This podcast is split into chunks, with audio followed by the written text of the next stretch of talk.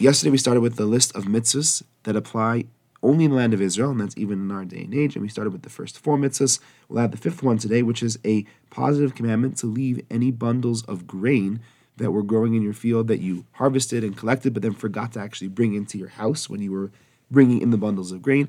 If you forget them, you need to leave them for the poor people and not go back and collect them. It's one of the gifts to the poor that the Torah commands us to leave. There's a lot of details. How many bundles? How did you leave the bundles? How did you forget the bundles? But the general idea is to leave them for the poor people. Yesterday we talked about four mitzvahs that were also about leaving gifts for the poor. So there was leaving the corner of your field, leaving stocks of grain that dropped. That's called peah and then leket. And then two more that had to do with grapes. Also leaving different types of grapes if they grow a specific way or if you forgot them in the vineyard, leaving them for poor people as well. And today we added this fifth one to leave the bundles mitzvahs 6, 7, 8, 9, 10 are really just the parallels of these first five mitzvahs. So the first five mitzvahs were the positive commandments to leave all of these things for the poor people. And mitzvahs 6, 7, 8, 9, 10 are the parallels, negative commandments that it is prohibited to not leave these things for the poor people.